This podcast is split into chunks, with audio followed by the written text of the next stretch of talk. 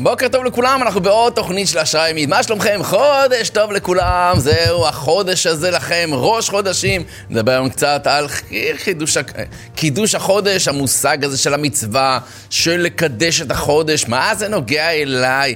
איך אפשר להתחדש? יקיריי, אנחנו נלמד את מהות הזמן. נלמד שבעה דברים, מה אף פעם לא מאוחר. לעשות. ננסה ללמוד קצת איך לנהל את הזמן שלנו נכון, כיצד להציב מטרות ולהשיגן. נראה לפי כמובן הזמן שיאפשר לנו, אנחנו ננסה לדבר קצת על באמת... למה הכל במצרים בחיפזון? מה הלחץ? למה כל היציאה הזאת עם לחץ? אני לא יכול עם הלחץ הזה! סתם, אה, אנחנו ננסה לדבר למה באמת צריך לצאת במצרים בחיפזון, למה אי אפשר לאט לאט, ביישוב הדעת, בוא נתכונן שבוע, מה הלחץ? מה קרה? היינו פה 210 שנים, אתה יודע, לא הגענו אתמול. ננסה להבין קצת אה, מדוע הזריזות בחיים היא חשובה, ומה ההפך מהזריזות, ובעצם איך זה קשור לדיכאון, עצבות ועצלות. כל זה ועוד בתוכנית שלפנינו, כאשר איתי באולפן, לא אחר מאשר מוטי קופפר ברדיו קול חי, עוז כהן פה באולפני הידברות, ואנחנו בעזרת השם מתחילים. יקיריי, יאללה. המצווה הראשונה שניתנה לעם ישראל זה מצוות קידוש החודש. החודש הזה לכם ראש חודשים, היזכרו בבקשה ברש"י הראשון בתורה. רש"י מאוד מפורסם, כאשר הוא מסביר מדוע בעצם בורא עולם מתחיל עם בריאת העולם, ולא תכלס, הרי תורה זה ספר הוראות, הוראות יצרן. בואו נתחיל עם התכלס, עם השורה התחתונה, מה צריך לעשות, אלוקים, תגיד מה צריך לעשות. אז המצווה הראשונה שניתנה לעם ישראל, זו מצווה שבפרשה של השבוע, החודש הזה לכם ראש חודשים, קידוש החודש. מה מיוחד בחידוש החודש נקרא לזה? מה כזה מיוחד? עם ישראל חוגג ראש חודש. אתה יודע, אף אחד בעולם לא עושה את זה. יש חגים, אני מבין, יש שנה חדשה, נו, 2022, מזל טוב, יפה, אבל חודש? כל חודש יש בזה עניין, מה קורה פה? אז עם ישראל אומנם באמת מסתכל על הלבנה, וכמו שאנחנו עושים ברכת הלבנה, וכמו שהיא מתחדשת, כך גם אנחנו מתחדשים, וככה אנחנו רוצים ללמוד פה שיעור מאוד חשוב במושג שנקרא זמן.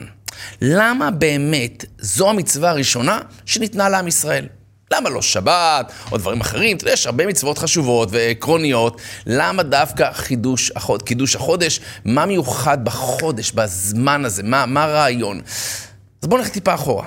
טיפה אחורה נבין שבאמת כל המושג של זמן הוא מושג שנגיד בפרשה של השבוע הוא מאוד מאוד דומיננטי. עד כדי כך שהרי חז"ל אומרים שעם ישראל הגיע לתחתית הדרגה 49 שערי טומאה. ואם היינו מחכים עוד קצת, עוד קצת במצרים, הופה! היינו חס ושלום נשארים שם לתמיד, מה שנקרא. מה קרה? נו, אז דקה פה, דקה שם. לא, בעם ישראל אין דקה פה, דקה שם. תבין שבגדול, בגדול, חמש דקות יכולות לשנות יום, נכון? 13 דקות, תגיד לי, בין השמשות, לא משנה, אבל יש דעה, אפילו בין השמשות כהרף עין. זאת אומרת, יכול להיות ששבת ויום חול, מה שיבדיל בין שני הזמנים האלה, זה ממש רגע כמימרה. זה יכול להיות אפילו דקה אחת, זה יכול להיות עשר דקות, חמש דקות, אבל תבין את המושגים של זמן, שהזמן הוא קריטי. עד כדי כך, שתכף נבין את זה, אבל אנחנו רואים שגם ביציאת מצרים, כל המושג של חמץ, שאנחנו כל שנה, עכשיו שבוע שלם, ננקה את הבית מהחמץ. מה ההבדל בין חמץ למצה? הרי זה אותם חומרים בדיוק, אלא הזמן.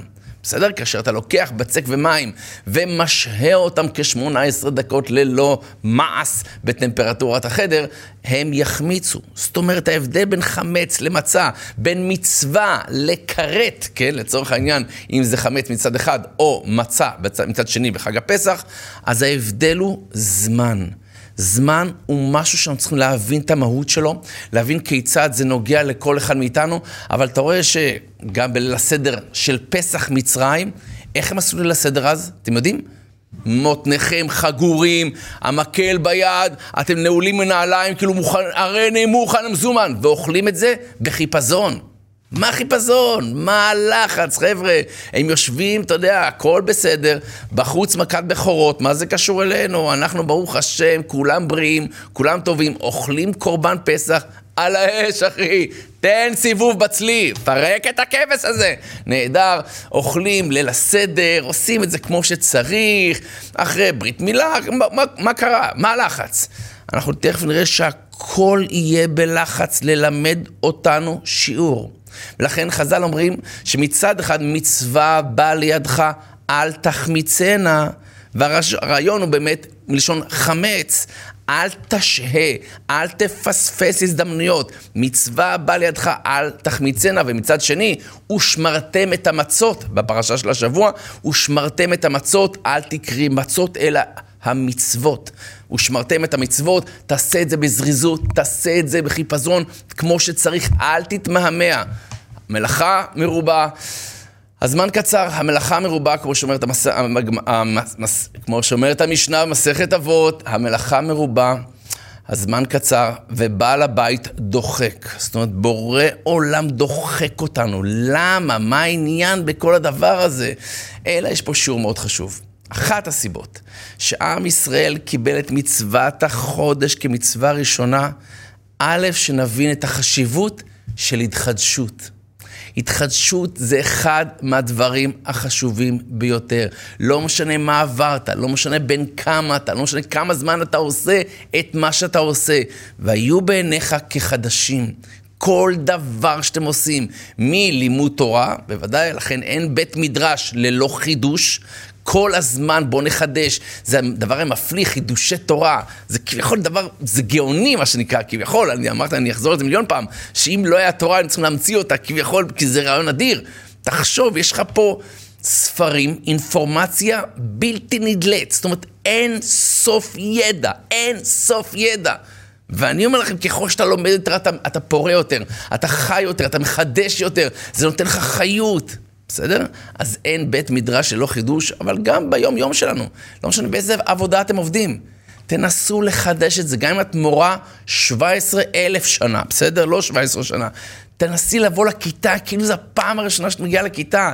את פעם ראשונה רואה את התלמידות האלה. לא, הנה התלמידה הזאת, אין לי כוח הרב לראות אותה כל יום, אני כבר לא יכולה. לא, ויהיו ביניך כחדשים, בואו נחשוב על הזוגיות שלנו, כאילו זה עתה התחתנו, עם כל הפרש קייט, עם כל ההשקעה, עם כל ההשתדלות. הילדים שלנו, ההורים שלנו, פעם ראשונה שאתה עושה מצוות כיבוד אביהם, תחשבו על רעננות, קצת להתעורר, חבר'ה. למה? כי ההפך מזה, כוח הכבידה, מה שנקרא, gravity, כוח הכובד, זה מוריד אותך למטה. זה עושה אותך כבד, עושה אותך עייף, עצלן. יותר מזה אני אחמיר, זה הרעיון של מוות. שימו לב טוב, חיות זו תנועה, מוות זו עצירה. ברגע שיש חיות כלשהי, משהו זז, יש פה עם מי לעבוד. אנחנו נחפש דופק. למה מחפשים דופק? משהו שדופק, משהו שפועם פה, משהו שזז, אין בעיה, אפשר להתחיל לעבוד עם זה. אם חס ושלום הכל באפס, אין פעימות לב, אין גלי מוח, טי, שלא נדע שלא נשמע בחיים את הצליל הזה, כן? אבל הדבר הזה, לצורך העניין, עצירה, חוסר תנועה, מוות. חיות זו זריזות, זה, זה תנועה, ולכן כשיוצאים ממצרים, כשיוצאים מהמקום הגשמי ביותר בעולם דאז, ערוות העולם, לשון חז"ל, ורוצים להגיע למתן תורה, רוצים לצאת ממצרים, הכל חייב להיות טק בחיפזון. תן תזיז את עצמך. חיות, חיות, חיות, אחי, תה, תה, תה, תה, תה. אתם מבינים? זה הרעיון, וככה זה גם ליום-יום שלנו. אל תהיו כבדים מדי. אין לי כוח הרב, אני שפוך, אני במשבר. כיתה טיפולית, אדוני! קח אצלך בידיים, סתם, לא בא לצעוק עכשיו, אבל בואו ניקח אצלנו בידיים, בואו נתעורר, בואו נתעורר. לא משנה בני כמה אתם, לא משנה כמה זמן אתם עושים מה שאתם עושים, אתה אברך 40 שנה, מה זה קשור? בואו נלמד עם חיות, עם שמחה, עם התרגשות, כאילו זו הפעם הראשונה שאנחנו נכנסים לכולל. יפה, יהי רצון. אז נקודה ראשונה, שהסיבה שבורא עולם נותן לעם ישראל את המצווה הזאת, היא המצווה של קידוש החודש. החודש הזה לכם ראש חודשים, בואו נתחדש, ובפרט עכשיו שאנחנו בראש חודש, זה הזמן להתחדש ולדבר על זה מצד אחד. מצד שני, תחשבו איזה כוח נתן הקדוש ברוך הוא לעם ישראל. מה הכוונה? עם ישראל מקדש את החודש. זאת אומרת, שאם בית דין מחליט שהיום ראש חודש, אז כל החגים באותו חודש מסתכרנים לפי זה. זאת אומרת, כביכול, כביכול, בורא עולם כביכול כפוף אלינו. זאת אומרת, אם אנחנו מחליטים שעכשיו ראש חודש, אז בעוד, סתם כדוגמה, י"ד יום יהיה פורים, או במקרה שלנו יהיה ט"ו בשבט, יהיה, יהיה פסח, יהיה יום הכיפורים. זאת אומרת, אנחנו קובעים מתי יהיה יום כיפור. זאת אומרת, בורא עולם שבא לכפר לנו את העוונות, והשטן לא שולט ביום הזה, ו... ו... ו... ו... ו... ו... ו... זה תלוי כביכול בנו. אנחנו נחליט, מה זה אנחנו? בית דין, אבל זה השליחים שלנו. בורא עולם נותן את העוצמה הזאת לעם ישראל. תבינו כמה אתם חשובים, כמה אתם משפיעים. שאם אתם מחליטים שעכשיו ראש חודש, אז אני, אני מתבטל אליכם. אני אעשה מה שתגידו, כביכול אומר בורא עולם. אני, אתם, אתם תגידו לי מתי סוכות, אתם תגידו לי מתי שמחת תורה, מתי פורים, מתי פסח, מתי שבועות, אתם קובעים. ואני אהפוך את כל העולם. חג זה לא זכר למה שהיה פעם, חג זו השראה רוחנית. חג זה ממש אטמוספירה חדשה, שמה שהיה הוא זה מה שקורה. זאת אומרת, זה שינוי בעולמות הרוחניים, זה... אנחנו לא יכולים להבין. הרי אם אדם מתפלל תפילה רגילה, שחרית רגילה, בחג, הוא... זה ברכות לבטלה. מה זה משנה מה אני עושה איזה יום, העיקר שאני מתפלל. לא, זה ממש לא ככה. זאת אומרת שאנחנו צריכים להבין את העוצמה שהקדוש ברוך הוא נתן לעם ישראל. זו הסיבה שזו המצווה הראשונה, א', להבין את החשיבות של הזמן, של הזריזות, של העשייה, של התנועה, כי זה מה שמביא חיות, ואתם הדבקים בהשם אלוקיכם, חיים כולכם היום. צריך לעשות את העבודה של הדבקות הזאת מצד אחד, מצד שני, החשיבות של כל אחד ואחד מאיתנו, ובפרט ככלל. עם ישראל, הילדים של בורא עולם, אנחנו כביכול קובעים, ובורא עולם זורם איתנו בלשון הרחוב, וזו נקודה מאוד חשובה, שכבר בראשית התורה, זה מה שהיינו צריכים להתחיל, את החשיבות שלנו, ומפה זיל גמור, תתקדם מה שנקרא. טוב, בקיצור, לענייננו הנקודה העיקרית, אה, בואו נתחיל להבין קצת אה, חשיבות של זמן. בואו נדבר, אה, אותו דבר גם שיר השירים, לא, לא נפרט על כל הדוגמאות, כל המקורות, שיר השירים, בסדר? אה, דודי חמק עבר, שבשלב מסוים, אתה יודע, פשטתי את כותנתי, איככה אל בשנה. אה, אתה יודע, אני כבר, אני, אין לי כבר כוח, אתה מבין? אני הורדתי את הבגדים עכשיו, מה עכשיו, אני אקום. בסדר? ולכן העבודה שלנו זה זריזות ועשייה, ובשביל זה אנחנו רוצים ללמוד שבעה דברים, שבעה דברים, מה אף פעם לא מאוחר. כי אם הזמן הוא כזה חשוב, אולי עבר זמנו בטל קורבנו הרב. פספסתי את הרכבת, בבי. החיים הם רכבת, הם לא מונית. מה הכוונה? מונית תחכה לך, צפצף לך, בסדר? אולי תדרוש ממך יותר כסף, אין לי בעיה, אבל היא תהיה שם בשבילך. רכבת לא רואה אותך ממטר, מה שנקרא. או שאתה עולה, או שביי, ביי. החיים זה יותר רכבת, ולכן מצד אחד אנחנו צריכים לדעת שהזמן הוא דבר חשוב, נצל אותו.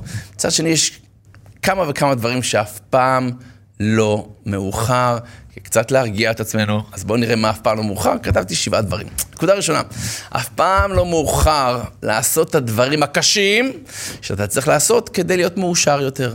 שמעתם? אף פעם לא מאוחר לעשות את הדברים הקשים, נכון, דברים שאתה דוחה, דברים שאת דוחה, שאת אומרת בעזרת השם, אני צריכה לעשות את זה, אוף, אוף, אוף. אבל, אבל לא היום, לא היום. אז גם אם דחיתם הרבה זמן, אף פעם לא מאוחר, אבל אל תדחו יותר, כי ככל שתדחו, יהיה קשה יותר. על מנת להצליח, אין מה לעשות, צריך זמן וצריך השקעה. ואם לא נשקיע, זה לא יקרה, ולכן אה, אף פעם לא מאוחר, אף פעם לא מאוחר לעשות את הדברים הקשים, בסדר? שאנחנו צריכים לעשות בכדי להיות מאושרים יותר. נקודה ראשונה. נקודה שנייה, אף פעם לא מאוחר להיות מתחיל. מה זאת אומרת? להתחיל משהו חדש. לא משנה מה. משהו שאתם רוצים ללמוד. מה, הרב, אני כבר מבוגר, מה, אני עכשיו אתחיל... אה? אני שומע אפילו בחורים צעירים. מה, הרב, אני בן 21, מה, אני אתחיל ללמוד עכשיו? סליחה, אתה מדבר איתי כמו... אתה בן 81, אתה לא מתבייש? לא, אני... תקשיב טוב, אף פעם לא מאוחר, גם לא בגיל 81, אף פעם לא מאוחר מדי להיות מתחיל. נכון, אני בא כ... סטודנט, מה שנקרא, כשוליה, אני בא ללמוד. תבין טוב, שאנחנו תוצאה של מה שאנחנו יודעים. בסדר? נגדיר את זה ככה, שאנחנו תוצר של מה שאנחנו יודעים. אבל אנחנו לא צריכים להיות אסירים של מה שאנחנו יודעים. הבנתם? עוד פעם, אנחנו תוצאה של הידע שיש לנו, אבל אנחנו לא צריכים את האסירים שלו, אנחנו יכולים ללמוד. וכל זמן שאתה לא לומד, אתה בעצם במידה מסוימת תקוע. דיברנו על, על, על חשיבות של הזמן, אם אתה לא לומד דבר חדש, אתה תקוע. אתה לא גדל במידה מסוימת, אולי אתה כביכול מת, אתה חייב ללמוד כדי לגדול. כל הזמן תגדלו. כל הזמן תשתפרו, תחפשו דברים חדשים ללמוד, אתגרים חדשים, זה ייתן לכם חיות, זה ייתן לכם רענון במערכת, ולא משנה מה, אתה יכול להיות בחור ישיבה, הרב, יש לי סדרים של הישיבה, נכון, תמצא לך איזה משהו שבא לך ללמוד. משהו שאתה מקדיש לו, אתה יודע מה, אפילו לא יותר מחצי שעה ביום, חצי שעה ביום, תמצא אותה, אתה יכול, אני אומר לך, חצי שעה ביום ללמוד משהו. משהו שמעניין אותך, וקובץ על יד ירבה. לאט לאט אתה תראה, פתאום אתה מצליח ומשתפר בהרבה יותר, ולכן כל זמן שאתה נושם, אתה רק נושם. כדאי להוסיף משהו, ועדיף גם שזה יהיה ידע. אלו שני דברים. מה עם חמשת הדברים הנוספים? כל זה ועוד אחרי הפסקה קצרה, וכבר חוזרים.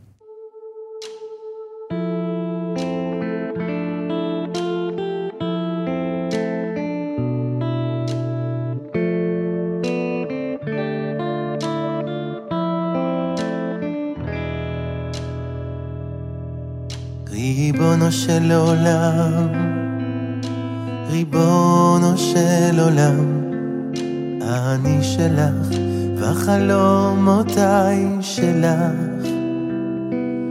חלום חלמתי ואיני יודע, ואיני יודע מהו. ריבונו של עולם, ריבונו של עולם, אני שלך, בחלומותיי שלך. חלום חלמתי, ואיני יודע, ואיני יודע מהו. חלומות שחלמתי על אחרים ובין שחלמתי על עצמי ובין שחלמו אחרים עליי ובין שחלמו אחרים עליי אם טובים הם חזקם ואמצם בין חלומות שחלמתי על אחרים ובין שחלמתי על עצמי ובין שחלמו אחרים עליי, ובין שחלמו אחרים עליי, אם טובים הם חזקם ואמצם.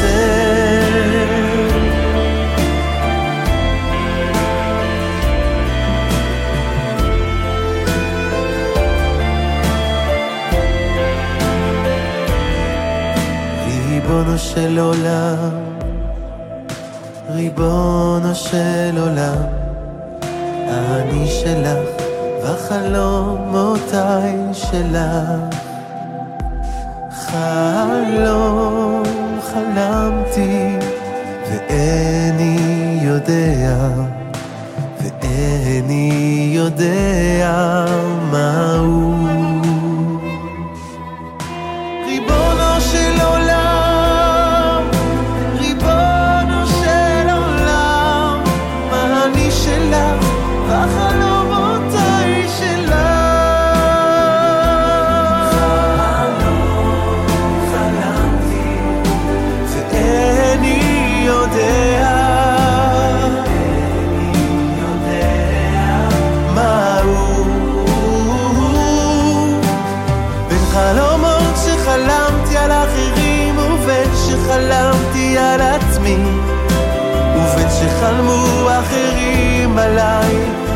שחלמו אחרים עליי אם טובים הם חזקם ואמצם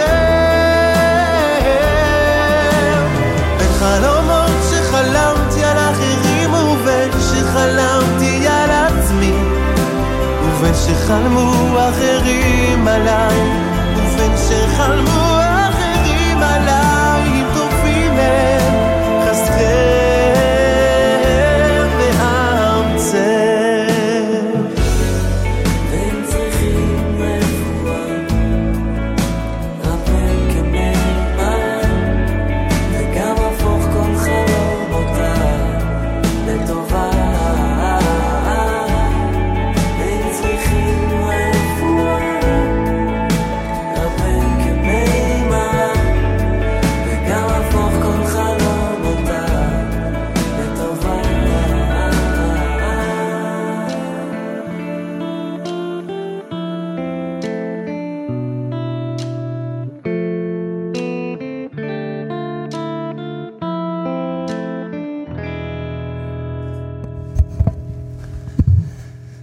תודה רבה שחזרתם אלינו, ואנחנו בעזרת השם לומדים קצת היום העניין של זמן. טוב, אנחנו רואים שבפרשה של השבוע, פרשת בו, הזמן הוא מאוד דומיננטי, הוא מאוד מאוד לחוץ, הכל פה בלחץ, יציאת מצרים וכן הלאה, חמץ ומצה. אה, לא להחמיץ את ההזדמנויות שיש לנו בחיים, לא להיות עצלנים, כי זה שווה ערך לבמידה מסוימת מיתה. זה הסיבה גם שאדם סובל לפעמים מדיכאון. תנסו לדמיין אדם בדיכאון. מה לפי דעתכם? הוא פעיל? היא עושה דברים? היא יוצאת ועושה? או שהם סגורים בבית, שוכבים במיטה, לא זזים, בקושי יקומו מהמיטה. למה? כי כבדות זה צד של שבירה, זה צד של מיטה, זה צד בדיוק ההפך, של חומר. ואם אנחנו רוצים לזוז מהחומר, רוצים תנועה, תנועה זו אנרגיה. אם יש משהו שזז, משהו פה חי. וממילא אחרי המעשים נשכים ללבבות, לפעמים צריך להזיז את עצמי, ללכת בצורה יותר מהירה, לשבת וללמוד, לשבת ולזוז טיפה, בסדר? תקראו את מסילת ישרים ושאר הזריזות, אנחנו נראה שלצורך העניין לפעמים צריך טיפה יותר, אתה? הופ, הופ, הופ, להתחיל להזיז את העניינים, צא החוצה, לך לשיעור תורה, תעשי הליכה סביב העיר שלך, לא יודע מה, תזיזו את עצמכם, שימו מוזיקה, קבלו קצת קצב, נהדר, זה יהפוך אותנו אולי מחמץ למצה, כי אמרנו שכל ההבדל זה רק עניין של זמן.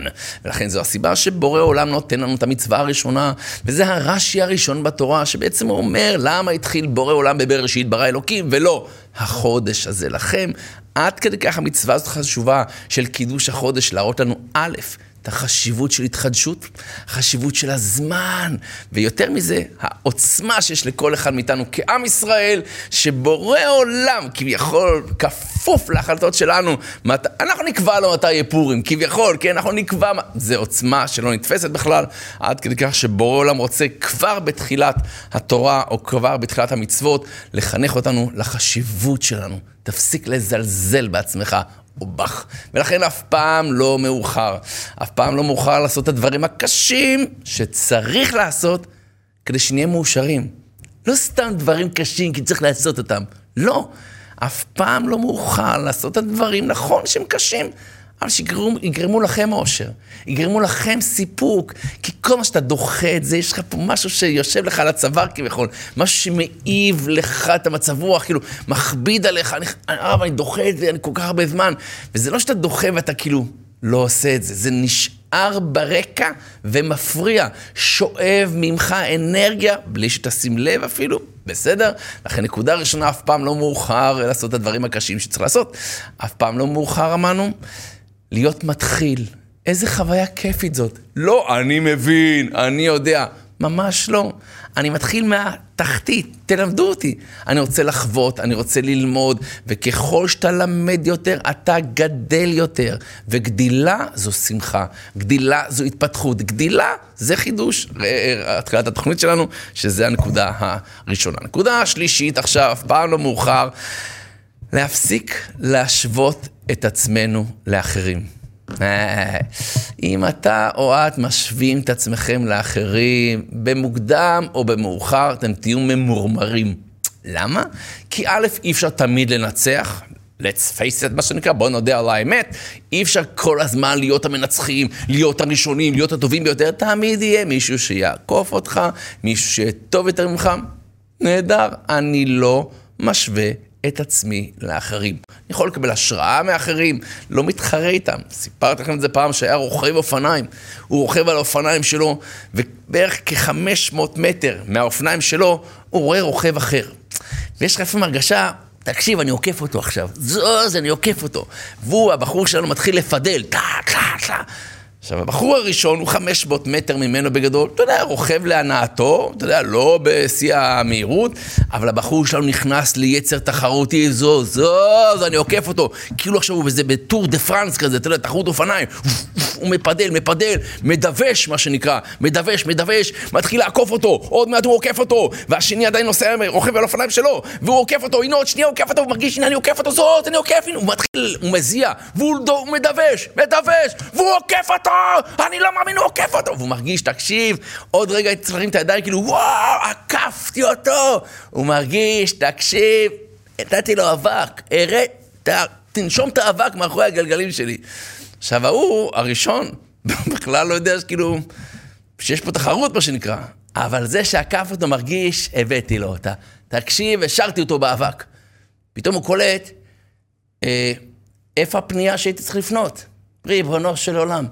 הוא פספס את הפנייה שלו באיזה ארבעה רחובות, עכשיו צריך לחזור אחורה כמו איזה כלבלב, יופי. לפעמים, עם מי אתה מתחרה? מי מתחרה איתך בכלל? אתה רוצה להתחרות? אתה רוצה להשוות את עצמך? תשווה את עצמך לעצמך. תנסה לדאוג שאתה משתפר כל הזמן, שאתה משתדרג, שאתה הולך וגדל, הולך ומפסיק, אה, מפסיק אה, הולך ומתמיד יותר, וככה בעזרת השם משתפר. נקודה רביעית, אף פעם לא מאוחר לתת לעצמך טפיחה על השכם. די.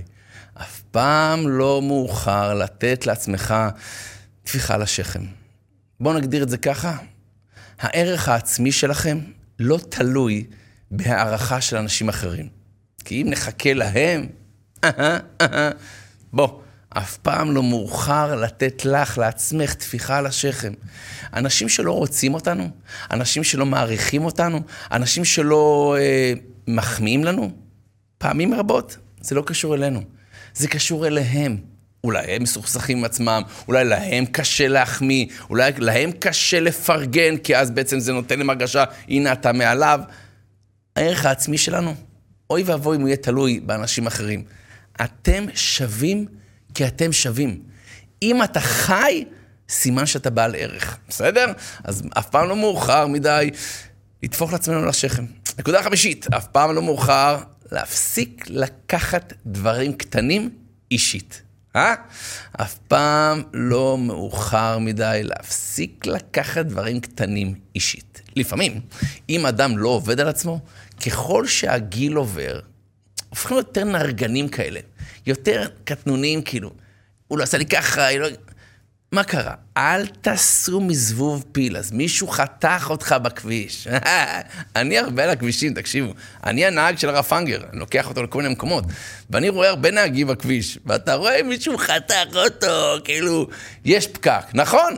מן הראוי שאנשים יחכו בפקק, לא יפה. זה גזלה, לא יודע, לפי דעתי, אני לא פה פוסק הלכה, אבל אנחנו עומדים יפה בתור, אתה יודע, ויש את האלה חותכים, לא יודע, אתמול בעיר שלי, איפה שאני גר, בקריית ספר, לא יודע מה קרה, חסמו את היציאה. בדיוק כשאני הייתי צריך לצאת, אתה מבין? משמיים, ברוך השם. אז מה זה, כולנו נסענו ועומדים בפקק, וואו וואו וואו, ותמיד יש את אלה, הופ הופ הופ הופ. עוקפים את כולם נגד כיוון התנועה, ואתה אומר חצופים, חצופים. טוב, אז קודם כל בואו נלמד זכות. אולי אשתו בהיריון ברכב, והוא ממהר עכשיו לחדר לידה. אולי סבתא שלו גוססת, עומד לקפוץ מאיזה חלון, הוא הולך להציל אותה. לא יודע מה, מה אתה, מה אתה עצבני? מה אתה רוצה? דבר נוסף. דבר מעבר לזה, אז הוא עקף אותך. הוא עקף אותך. הרי לא תפסיד פה שעה מהחיים שלך. נכון, זה לא נעים, מסכים איתך, לא יפה מה שהוא עשה, ברור, אבל אף פעם לא מאוחר להפסיק לקחת דברים קטנים אישית. אז לא ענו לכם לטלפון, השכן לא חייך אליך, לא יודע, מה קרה, מה קרה? באמת אני אומר, יש דברים, טיפ... יש אומיקרון, אתם מבינים את זה? יש פה גל של אומיקרון, 50 אלף מומתים זורקים לנו פה עד סוף השבוע. תגידו, מה, מה זה הדבר הזה, אמא? לצורך העניין, בסדר, ברור העולם שומר עלינו, נעבור את זה בקטנה. אבל עבורנו, אף פעם לא מאוחר להפסיק לקחת דברים קטנים, אישית. אה, דבר שישי, אף פעם לא מאוחר להרגיש את השמחה והסיפוק בלעזור לאחרים. תדעו לכם, בורא עולם לא סתם הצמיד הנאות לדברים.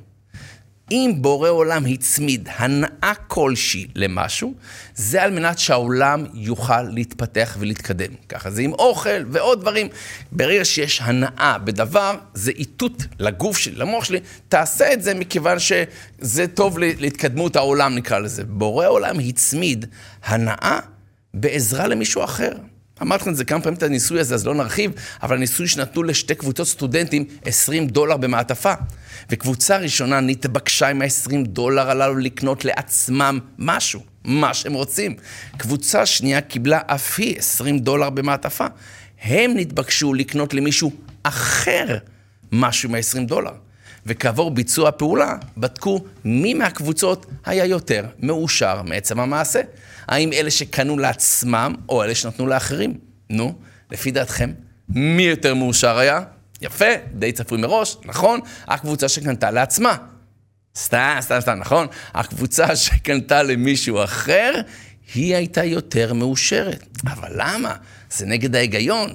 כאשר אני קונה לעצמי משהו, תכלס, הנה, אכלתי משהו, נהניתי ממשהו, זה שלי, יש לי משהו שאני יכול לחוש ביד.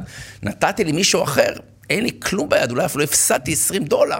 לא, בורא עולם הצמיד הנאה למעשה של חסד, על מנת שנעשה את זה עוד ועוד. ולכן אף פעם לא מאוחר לעזור למישהו אחר, לא משנה באיזה גיל אתם, לא משנה באיזה מצב אתם, סביב כל אחד מאיתנו ישנם אנשים נזקקים. נזקקים זה לאו דווקא הומלסים שאין להם מה לאכול, או קורת גג מעל ראשם. גם זה, אבל לא רק זה. זה יכול להיות אנשים כמוני, כמוך, אתה יודע, במקום העבודה, במסגרת הלימודים, במסגרת הישיבה או העבודה, לא משנה מה. לזרוק מילה טובה למישהו, מילת עידוד, מחמאה, תקשיב, תן מילה טובה. אף פעם לא מאוחר להתחיל ולעזור למישהו אחר. והדבר האחרון והשביעי זה אף פעם לא מאוחר מדי להפסיק לחשוב ולחשוב ולחשוב ויפה, לחשוב.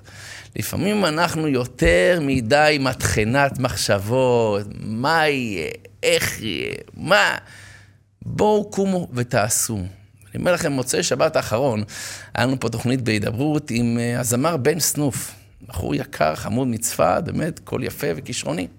הוא מספר שדוד שלו, הבעל של אחות אמו, אה, אדם בגיל 60, אדם שאיננו דתי, אדם אשכנזי, אני אומר את זה בכוונה, בלי רקע דתי בעליל, לא הלך למשרד מקבל את מחלת הלוקמיה, ומתחילים טיפולים.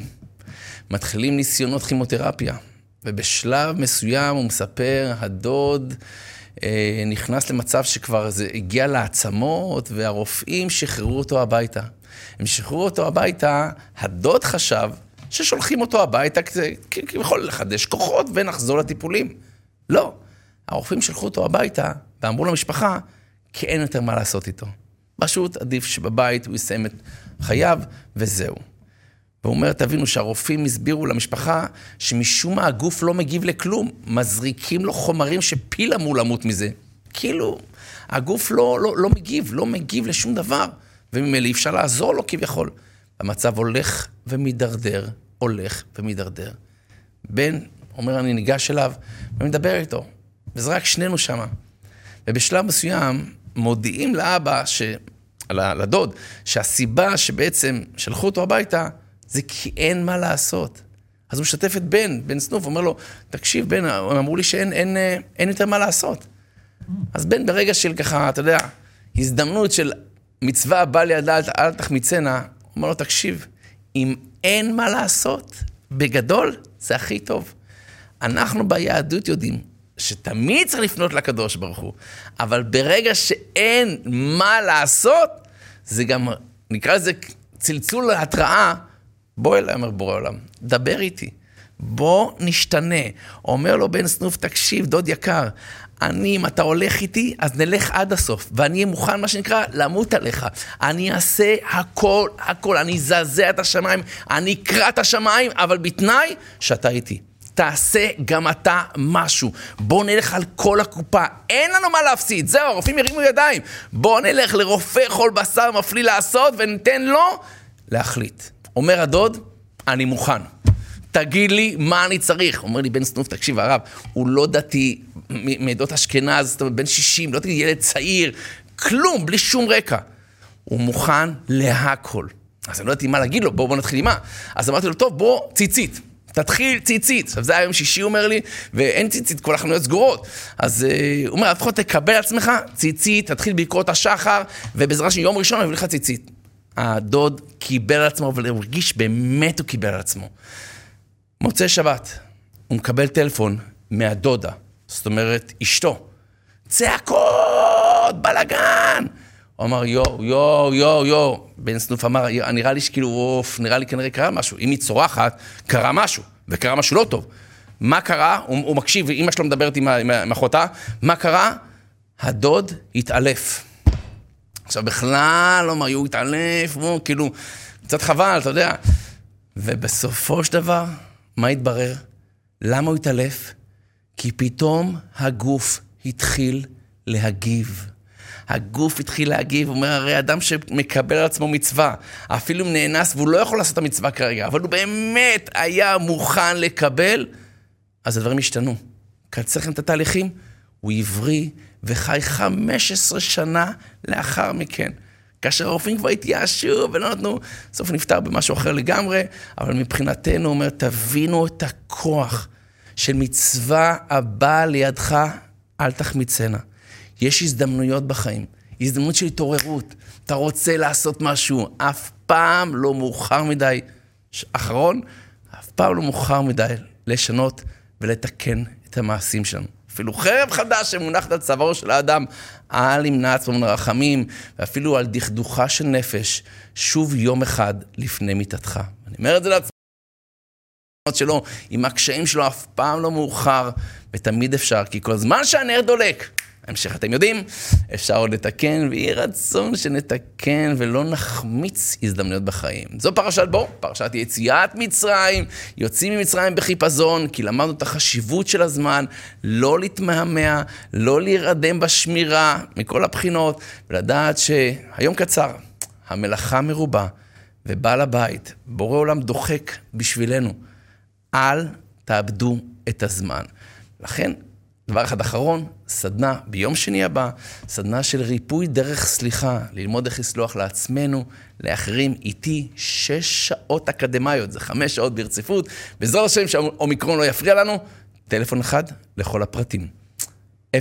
053 436 1311, אני חוזר בקצרה, יום שני הבא, סדנת אה, ריפוי דרך סליחה, 053 436 1311. שיהיה לכם יום מקסים, נתראה ונשתמע בעזרת השם מחר. תודה רבה למוטי קופר הטכנאי. עוז כהן, אנחנו נתראה ונשתמע באמת מחר. כל טוב, להתראות. בפסגת ההר שוכנת לבטח מול נופים ירוקים, מעיינות לשרים. ציורי מנגינות מרקדים לה בפתח. קבלה וניגון כאחד מתאחדים בפניה נראים סגנונות אנשים מנגינה של כנר מובילה אל ההר הסמטאות מנגדות עתיד ועבר. צפת מתנגן הציור חבויים בתוכה אנשים של סיפור היא עבר ועתיד מגלה נעלם אין עוד כמוה בעולם. אין עוד כמוה בעולם. הדוידקה בעיר מספרת לך שיר נבואה וחלום, ציפייה לשלום. כל שבא בשערייך מספר את הסיפור על געגועים שעולים כמו תפילות יום כיפור. אחותנו היקרה, את תהיי לאלפי רבבה תפרחי, תגדלי, תמלכי מלוכה, הצלחה, תצלחי, תגלי גאולה. בצפת מתנגן הציור,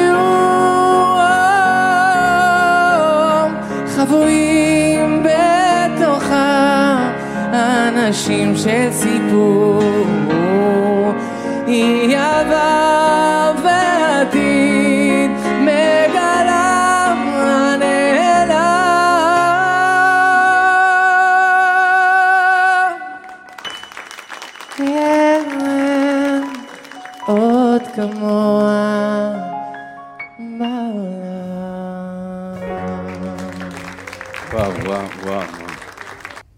תודה רבה שחזרתם אלינו, והיום איתי אברהם גרוסמן.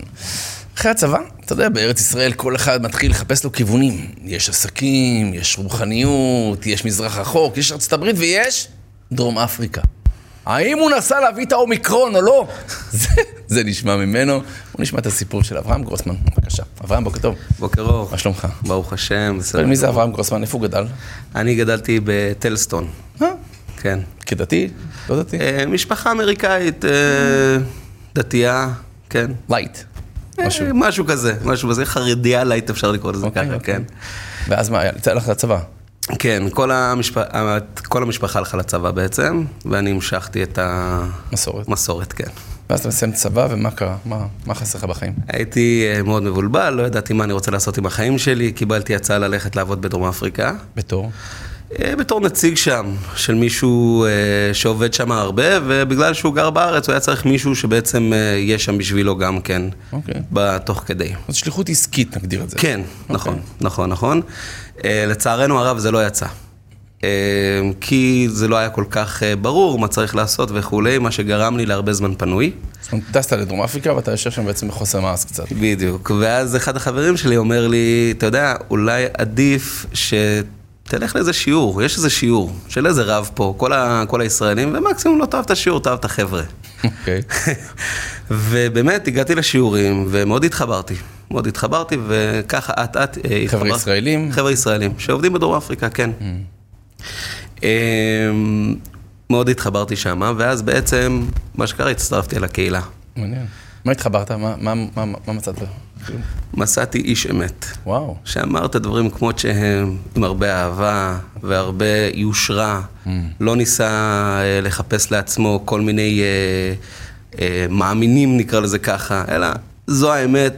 אם אתם אוהבים את זה, אחלה, אם לא, אני אנסה להסביר לכם את זה בצורה יפה יותר, כי אולי תתחברו לזה. זה, זה נקודה מאוד מיוחדת יש ברב. משהו ש, ששואב כביכול למישהו אמיתי, מישהו שהולך על פי העקרונות שלו. כן, זה נכון. לא הכי נחמד לנו. נכון, נכון, חד משמעית. אוקיי, יפה. חד משמעית. אה, וראיתי שפשוט כל מה שניסיתי לעשות שם מבחינה עסקית, כי אחרי שלא הלך עם אותו אדם, אז ניסיתי לעשות כל מיני דברים אחרים, ובאמת כולם מאוד שיתפו פעולה, אבל להוציא מהכוח אל הפועל לא קרה. אז אמרתי, ובדיוק היה לנו שיעור על דעת תורה, כמה זה חשוב, שזה לא רק עניין של הלכה, אלא גם כן עניין של עצה והשקפה. אז באתי לרב ואמרתי לו, תקשיב, אני צריך ממך קצת דעת תורה על הנושא הזה. אמר לי, אין בעיה, בוא ניפגש. אה, נפגשתי איתו. ומספר לו בעצם את ההשתלשלות העסקית שלך, כן, להיכנס לשם, לא הולך. כן, ואת כל העניין, זה גם כן היה בדיוק אחרי שהתחלתי ללבוש אה, כיפה וציצית, כן, זה היה כמה זמן היית שם? עד... ארבעה חודשים, אה, יפה. שהרגיש כמו שנתיים. זה קשה, הזמן הולך לאט, אתה יודע. נכון. אמ, ובכל אופן, הוא אמר לי ש... שהוא שאל אותי קצת שאלות, ואז הוא אמר לי, שמע, אני לא יכול לתת לך עכשיו תשובה. אני כבר, אני כבר אפנה אליך. זה יצאתי קצת במפח נפש, כי מאוד רציתי תשובה. שישלוף לך משהו. כן, אנחנו בדור הזה, אתה יודע שהכל... שפן מהכובע. בדיוק. אחרי כשבוע, הוא חרג ממ- ממנהגו ויצא, בזמן שהוא לומד לעצמו, הוא יצא החוצה לח- לחפש אותי, וואו. והוא קורא לי, והוא אומר לי, תקשיב, אדם שהוא לא נשוי, אדם בלא אישה, שרואה בלא, בלא ברכה, והוא אמר לי שגם בזוהר, אם אני לא טועה, כתוב שמי שלא נשוי, פרנסתו לא פרנסה, תורתו לא תורה. והוא אומר לי, תקשיב, אתה חייב לחזור לארץ ישראל, יש לך שם מישהי שמחכה לך שמה. וואו. זאת אומרת, לא בדרום אפריקה. לא בדרום אפריקה. תחזור הביתה. אמרתי לו, אוקיי, אין בעיה, אז תן לי שבועיים, אני אסגור פה את כל העניינים. הוא אומר, לא, לא, לא, לא, אתמול היית צריך לחזור. וואו. היה לי איזושהי התלבטות עם עצמי, האם אני בתור בן אדם שלא רגיל ללכת לרב ולקבל עצה, האם אני זורק את השכל כביכול, פשוט מקשיב לו ולא שואל שאלות. התקשרתי להורים שלי, אמרתי להם, מה קורה? אמרו, אברהם, אנחנו איתך. קנו לי כרטיס טיסה חד-כיוונית לארץ, חזרתי. וואו. עכשיו, אבל הוא אומר לי, תקשיב, אתה צריך למצוא ישיבה תוך שלושה ימים. אתה לא מגיע לארץ סתם לנפוש. כן. אתה חייב להיות בישיבה תוך שלושה ימים, וזה חייב להיות בירושלים, לא בשום מקום אחר. מעניין. אז אני התחלתי לחפש ישיבות ישר, רק נחתתי, ואף אחד לא רצה אותי. או שהייתי חרדי מדי, או שלא הייתי דתי מספיק. כל אחד עם הסיפורים שלו. זה כבר היה ביום השני, היה- יש לי רק שלושה ימים. אמרתי, טוב, אני הולך ברגליים, עזוב טלפונים, הלכתי לרובע היהודי, לא יודע, שם הלב משך אותי, ופשוט התחלתי להידפק על ישיבות. אותו דבר, כן, לא, זה היה בתקופת אב, שאין כאילו זמן, וכולם פשוט דפדפו. דפדפו אותי, בדיוק. הלכתי לכותל להתפלל מנחה, בינתיים גם התקשרתי לחבר שלי, אמרתי לו, שמע, דברים לא הולכים לדבר עם הרב, שייתן לי הארכת זמן, כמו בצבא יש הארכת זמנים, אז אולי גם אני אוכל לקבל. והוא אמר, אין בעיה, אני אדבר איתו, בינתיים הלכתי לכותל, ובאמת, זו התפילה אולי הכי טובה שהייתה לי. איזה יופי. כאילו באמת השתפכות מאוד גדולה של רגע, אני באתי, עזבתי הכל, הקשבתי לרב, משהו שאני לא רגיל לעשות, אה, ו- ולא הולך. הקדוש ברוך הוא, מה אתה רוצה ממני? בינתיים אני חוזר הביתה, אה, איפשהו בסמטאות הרוב היהודי, ואיזה מישהו פונה אליי. אומר לי, רבי עיד, אני חשבתי שהוא איזה קבצן. אמרתי, עזוב אותי, אין לי כסף. הוא אומר לי, לא, לא, לא, רגע, רגע. אמר, מה? הוא אומר לי, אולי אתה מחפש ישיבה? וואו. אני אומר לו, לא. חשבתי הוא איזה מיסיונר או משהו. או אליהו הנביא. או אליהו הנביא. אופטימי, כן. הוא פותח לי את הדלת, הוא אומר, בוא, בוא, תראה. אני רואה, אני, אני פותח, ואני לא יודע, הרגשתי ישר שזה המקום שלי. איזה יופי. מאוד מאוד מעניין. אוקיי. טוב, סיפרתי לו את הסיפור, אמרתי לו, אבל תקשיב, אני צריך להיות פה מחר. אמר לי, אין בעיה. בוא, תיכנס, תעשה כמו שהרב שלך אמר. תאכל את כל הסעודת שבת אצלי, וביום ראשון כבר אנחנו נכניס אותך לעניינים. אוקיי. אז uh, באמת, נכנסנו לעניינים, ובאמת זו הייתה תקופה מאוד מה זה, יפה. איזה בה. ישיבה זאתי? ישיבת ברכת התורה. ישיבה קטנה ב... Uh, ישיבה אמריקאית, uh, האמת לא לבעלי תשובה, זה, זה הנקודה המעניינת. לא לבעלי תשובה, פשוט ככה יצא. וואו. ובאמת אני שמה... שאתה אמריקאי כאילו? מה זה? הוא קלט שאתה אמריקאי. כנראה. איזה יופי, מעניין. כנראה. נשאלת כאילו. כנראה. וואו. אמ, ואז שמה באמת היה אחת מהתקופות היפות בחיים שלי, פשוט הייתי לומד כמו מטורף, אף אחד לא חשב שזה יקרה. איזה גיל היית? בן 24. פשוט מ-9 בבוקר עד 10 בערב, ל- לומדים, לומדים, זאת אומרת, לומדים, נתת גם את עצמך במידה מסוימת, נכון? חד משמעית. כאילו, אני ממש מתגעגע לימים האלה. אמ, ואז, אבל רגע, אנחנו באנו פה כדי להתחתן, נכון? אז ישיבה זה שלב אחד, מה קורה עם זה? אז היו כל מיני שידוכים שהציעו לי, ו- וזה, בקיצור, התקשרתי לרב, הרב אמר לי, תקשיב, אתה תשב, תלמד, היא כבר תגיע אליך, אתה, אל תתעסק בזה. מהמם, אוקיי. אוקיי, אז אני המשכתי באמת ללמוד, יום אחד אני מקבל טלפון מאמא שלי, תקשיב, הגיעו אלינו זוג שתי דקות לפני שבת, הם לא היו אמורים להיות אצלנו, פשוט מישהו ביטל להם, יש להם פה איזה שמחה בטלסטון, וה... והם זוכרים אותך מצפת, שפעם עזרת להם באיזה 20 שקל, וואו. משהו כזה. אוקיי. והשאלה הראשונה היה, מה קורה עם אברהם, כשהם נכנסו לבית? כאילו, הם נשוי, לא נשוי? נשוי, לא נשוי, כן. וואו. מה קורה איתו? יש לנו אחות. אה, כן, לאישה. אה, היא גם כן, וזה, חשבנו אולי זה יהיה שידוך טוב. עכשיו, בדיוק כשהגענו ונזכרנו, חשבנו אולי זה יהיה באמת אה, משהו טוב. אמא שלי אומרת, אתה זוכר מה הרב אמר לך? שאתה צריך לחכות? יש לי תחושה שזו היא. אמרתי, אוקיי. אימהות יש להן תחושות מפחידות. כן. ואז באמת אה, יצאנו. ברוך השם התחתנו. וואו. אה, ואני לא אשכח את זה, וסתם דיברנו באחד הפגישות, אמרתי לה, את יודעת שחשבתי גם ללכת אה, ללמוד בצפת. אמרתי, תקשיב, אם אתה היית לומד בצפת, אין סיכוי שהייתי יוצאת איתך. למה? כי היא אמרה לי, לא יודע, יש לה איזשהו... הבנתי. והרב אמר לי ללכת לירושלים. מדהים. אה, כן, ברוך השם, ואתה נשוי. ברוך השם. גר ב? בבית שמש, מה עושה היום? אה, מתווך, ברוך השם. הייתם מאז בקשר עם הרב? כן, אבל הוא רצה יותר שאני אהיה בקשר פה עם, עם הרבנים פה, אבל כן, הייתי בקשר איתו פה ושם. יפה. אה, הוא גם אמר לי, כאילו, עם איזה רבנים להתחבר, כאילו, מישהו חושב שיותר מתאים לי. אז. אה, ברוך השם, לי זה היה בכלל אה, באמת, מה היית ממליץ לציבור ששומע אותנו? אתה יודע, לפעמים אתה יודע, אנשים חושבים שהם יודעים לבד, או בסדר, מה הרב? אה, ברוך השם, אתה יודע, מה, יש לי גם שכל, ברוך השם, גם אני דתי. מה היית ממליץ? אז אני אמליץ את מה שאמר לי אחד, ה, אחד הרמים בישיבה. זה היה ישיבה ליטאית, שהם גם כן לא רגילים כל כך לכל הסיפורים האלה. Mm-hmm. והוא אמר לי, רגע, רגע, רגע, תגיד לי, אתה בעצם עזבת הכל כי היה לך איזה רב שאמר לך לעשות משהו? הוא אמר לי, תקשיב, אין דברים כאלה. זה השם, אתה אין לך מושג, והוא הראה לי המון מקורות, אין לך מושג כמה הקדוש ברוך הוא אוהב את זה, שאתה בא ואומר, אני באמת מבטל את עצמי, וואו, פשוט עושה את זה, כי זה מה שהרב אמר לעשות. מדהים. יפה, אברהם, תודה רבה רבה רבה.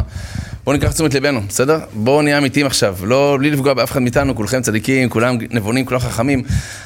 אבל כשאתה הולך לדמות תורנית, שלעניות דעתי היא קצת יותר קרובה לפעמים מאיתנו לקדוש ברוך הוא, בסדר? ובואו לא נמעיט בערככם, אבל היא יותר קצת קרובה מאיתנו, ואנחנו מבטלים את דעתנו לדעת תורה, ודעת תורה אמיתית, תלמיד חכם אמיתי, אז אין ספק שלא נפסיד מזה, ובורא עולם מאוד מעריך, כי אתה רואה שהוא כביכול ייפה כוח לחכמים, ועשיתם ככל אשר ירוחם, אז uh, זו בחינה גדולה, ובעיקר שבדור שלנו, אז חושב שזו השראה גדולה לכל אחד מאיתנו. יהיה רצון שגם אנחנו נהיה, אתה יודע, התלמידים האלה, שנוכל לקבל מהרב, וכל השומעים החכמים ומהזקנים לא מפסיד. תודה רבה, אברהם, שיהיה לך בשורות טובות והצלחה בכל מה שאתה עושה, בעזרת השם, אם זה בתיווך או בכלל, בעזרת השם. תודה לכם שהקשבתם לנו והייתם איתנו, ונתראה בעזרת השם מחר בעוד תוכנית של השראה ימית. כל טוב, להתראות.